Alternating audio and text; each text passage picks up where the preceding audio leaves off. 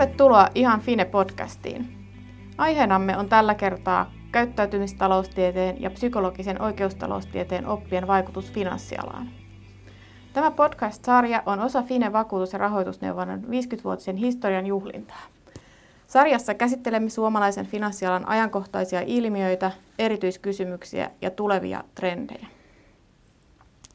Minä olen Finen toimitusjohtaja Elli Reunanen ja vieraanani on tänään finanssialan monitaitoinen osaaja, ammattilainen, oikeustieteen tohtori, siviilioikeudosentti ja Nordea Suomen lakiasioiden johtaja Sakari Vuolioki. Tervetuloa Sakari. Kiitoksia. Mukava olla näissä teidän hyvin ilmastoiduissa tiloissa tämmöisenä hellepäivänä. Kyllä. Tällä kertaa tosiaan keskustelemme siis käyttäytymistaloustieteestä ja psykologisesta oikeustaloustieteestä sekä siitä, miten nämä vaikuttavat finanssialalla.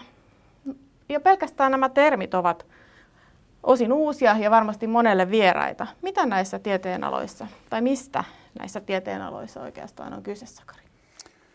Joo, jos paljon yksinkertaistetaan, niin voidaan sanoa, että perinteisen taloustieteen mallit ja oletukset on lähtenyt siitä, että ihmiset on päätöksenteossaan rationaalisia ja pyrkii maksimoimaan omaa etuaan, että ihmisillä ja muilla markkinatoimijoilla on informaatio käytössä ja markkinat toimii täydellisesti.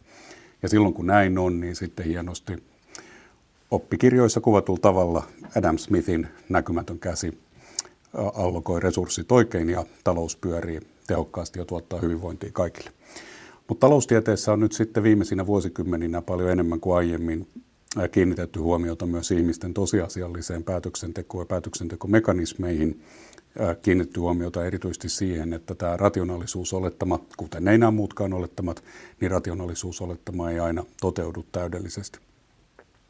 Ja tämä taloustieteessä tapahtunut kehitys on sitten heijastunut myös oikeustaloustieteeseen, että oikeustaloustieteen puolella, jossa niin kuin juridiikkaa analysoidaan oikeustaloustieteen menetelmin, niin siellä on sitten puhuttu vaikka tämmöisestä kuin behavioral economics and law, tämmöisestä niin kuin käyttäytymistaloustieteellä suuntautuneesta oikeustaloustieteestä vähän monimutkainen selostus, mutta näin se kuitenkin heijastuu ikään kuin taloustieteen kehityksestä myös juridiikkaan. Joo, ja eikä ne asia, ihan yksinkertaisia asioita, mutta hyvin niin kuin ihmisläheisiä ja järkeenkäypiä sitten, kun rupeaa oikeasti miettimään näitä meidän, meidän itse kunkin toimintaa.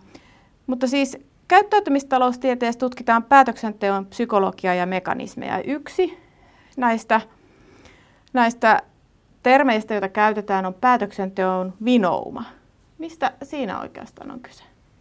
No, nämä vinoumat on yleisnimitys äh, ilmiöille, joita tutkijat ovat havainnut tässä ihmisten päätöksenteossa siinä, että millä tavalla ihmisten päätöksenteko tyypillisesti nimenomaan poikkeaa näistä klassisen taloustieteen olettamista. Ja niihin voi kuulua semmoisia aika arjessakin hirveän mielenkiintoisia asioita kuin vaikkapa ylioptimismi, että minkälainen taipumus henkilöillä on ajatella asioista optimismisemmin kuin mitä olisi aihetta – sitten voidaan mainita vaikka tämmöinen niin kuin vahvistusharhaksi kutsuttu vinouma. Sillä tarkoitetaan sitä, että tyypillisesti päätöksenteossa keskitytään nimenomaan siihen informaatioon, joka vahvistaa omia ennakkokäsityksiä. Ja vaikka sitten voidaan mainita kolmantena esimerkkinä niin kuin taipumus siihen, että ihmisillä yleensä on niin kuin halu jatkaa siltä nykytilaa, tämmöisen niin kuin status quoon jatkamispyrkimys. Tällaisia vinoumia on havaittu systemaattisesti vallitseva. Joo.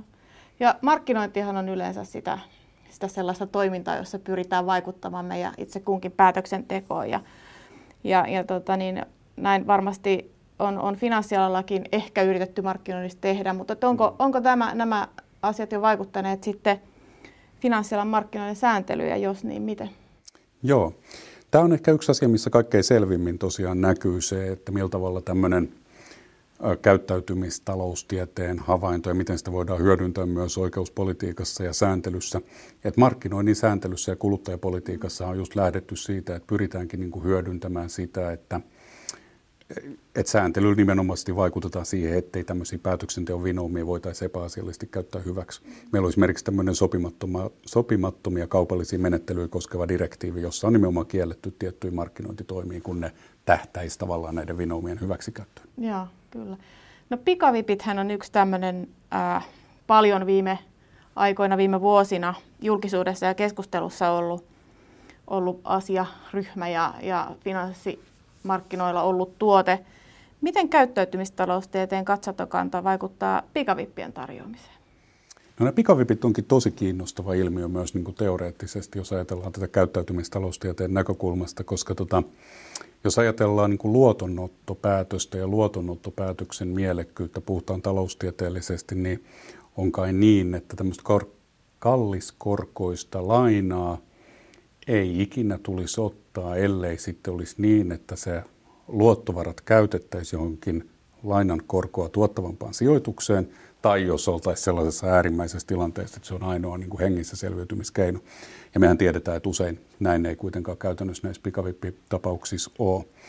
Ja se johtaakin oikeastaan ajattelemaan myös siihen, ehkä suhtautuu kriittisestikin tähän koko käyttäytymistaloustieteeseen, että onko ylipäätänsä niin kuin järkevä omaksua niin kapea rationaliteettikäsitys, että me hyväksyttäisiin niin kuin rationaalisena toimintana vaan se, mikä on puhtaan tallustieteen oppien mukaista, koska kyllähän myös vaikka jäätelön syömistä voidaan pitää ihan rationaalisena toimintana, vaikkei se tuotakaan taloudellisesti välitöntä etu. Että on siinä mielessä hirveän vaikea teema niin kuin teoreettisesti.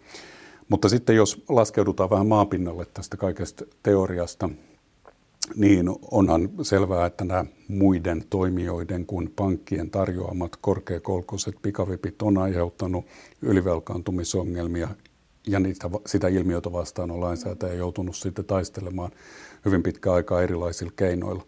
Mutta näin tämä ihmisten taipumus, johon liittyy varmaan myös tämmöisiä päätöksentekovinoumia, taipumus ottaa korkeakorkoisiakin lainoja vähäisellä harkinnalla, niin on nimenomaan sellaista toimintaa, jossa silloin on niin kuin lainsäätäjän puututtava aika voimakkaastikin siihen. Mm.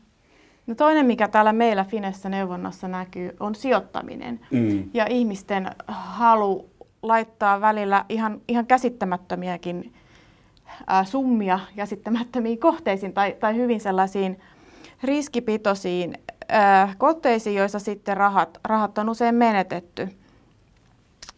Ja, ja tota, näiden ihmisten kanssa me monesti keskustellaan ja mietitään yhdessä sitten keinoja siitä ulos tai, tai miten sen tilanteen olisi voinut välttää, mutta olisiko sulla jotain ideaa, neuvo, neuvoa, opastusta meille täällä, että miten, miten, mm. tota, niin, miten, miten näitä asiakkaita sitten neuvoo? No sijoittamisen maailma on ehkä alue, jossa jälkiviisaus on aina kaikkein helpointa, että semmoinen sijoitus, joka sitten sen jälkeen, kun se on mennyt pieleen, niin näyttäytyy hyvin huonona, niin voi olla, että se on kuitenkin ollut alun alkaen tuottoriskisuhteessa ihan, ihan asianmukainen, rationaalinen päätöskin. mä luulen, että sijoitustoiminnassa, kun ajatellaan tätä niin kuin rationaalisuutta ja käyttäytymisvinoumia, niin hirveän tärkeä onkin just pitää mielessä tämä tuoton ja riskin välinen suhde. Että tavallaanhan kaikki sijoitukset joissa tuoton ja riskin välinen suhde on asianmukainen ja joissa sijoittaja on ymmärtänyt, mikä se riski on, niin on ollut ihan järkeviä, kun sijoittaja on siis ymmärtänyt riskiä ja hyväksynyt sen. Mutta sitten se, missä mennään varmasti niin kuin irrationaalisuuden puolelle, on sitten nimenomaan sellaiset sijoitukset, joissa se sijoittaja ei ymmärrä riskiä tai vaikka ymmärtäisi riskin, niin ottaa omaan taloudelliseen tilanteeseensa nähden jonkun suhteettoman riskin. Ja sehän on sellaista toimintaa, missä tietysti sijoitusneuvojat ja pankit pyrkii niin kuin välttämään sitä, että näin ei tapahdu. Annetaan sitä henkilökohtaista neuvontaa ja varmistetaan, että asiakas ymmärtää, mitä on tekemässä. Ja samoin varmaan täällä Finessä, jos keskusteluissa ollaan, niin kannattaa korostaa nimenomaan tätä tuoto- ja riskin välistä suhteetta. Ikävä kyllä, niissä tapauksissa, kun jutellaan teidän kanssa, niin asiat saattaa olla liian myöhäistä. Niin, mutta aina voi mm. estää seuraavaa. Kyllä. Seuraavaa tai varautua siihen.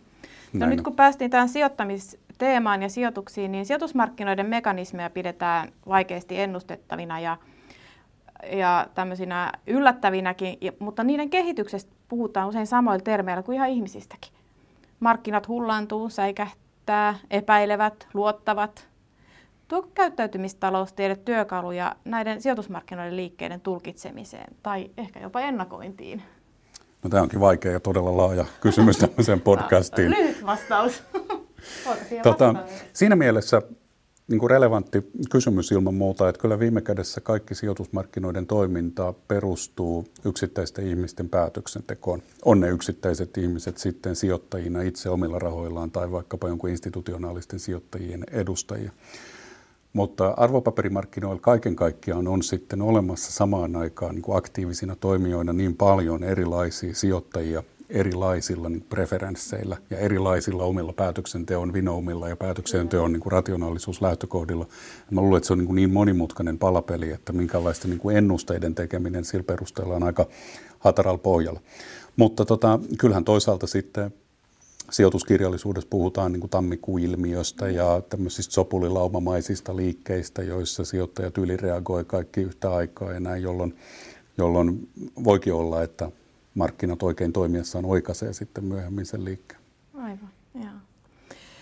No, millaisia uusia tai vahvistuvia ilmiöitä uskot nyt sitten käyttäytymistaloustieteen ja psykologisen oikeustieteen tuovan finanssialalle tai, tai tämän jo nyt vahvasti säännellyn alan sääntelyyn?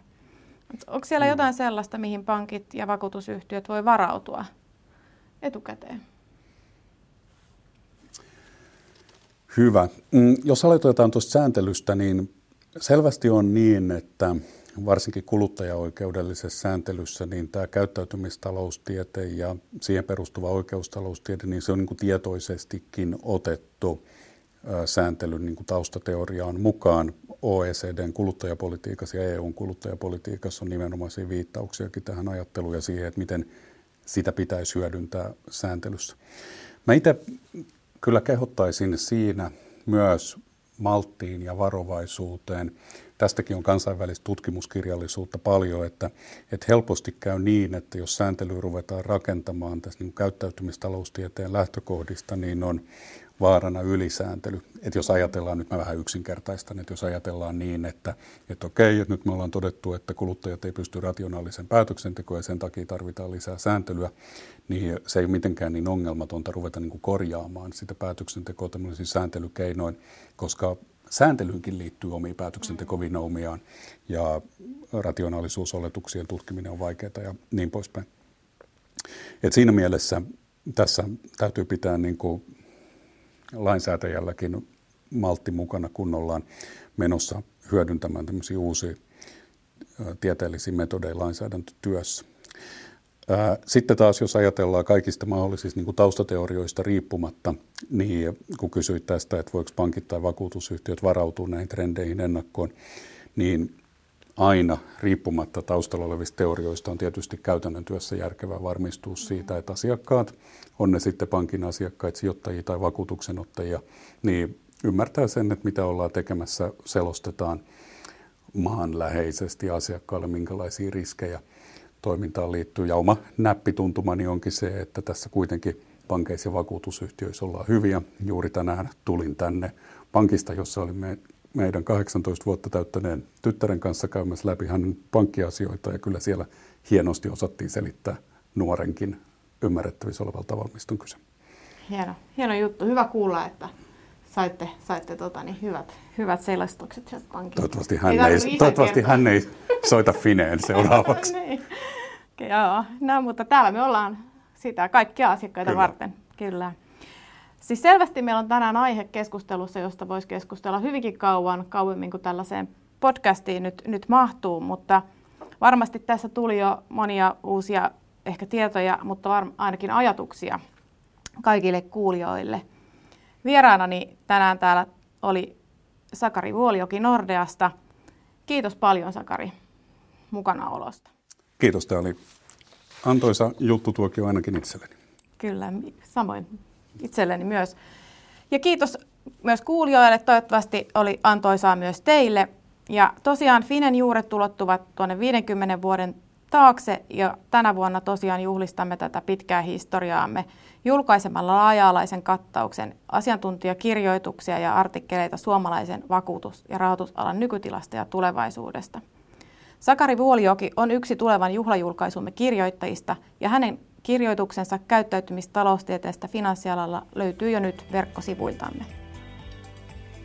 Ihan Fine podcast palaa jälleen Eetteriin syksyllä.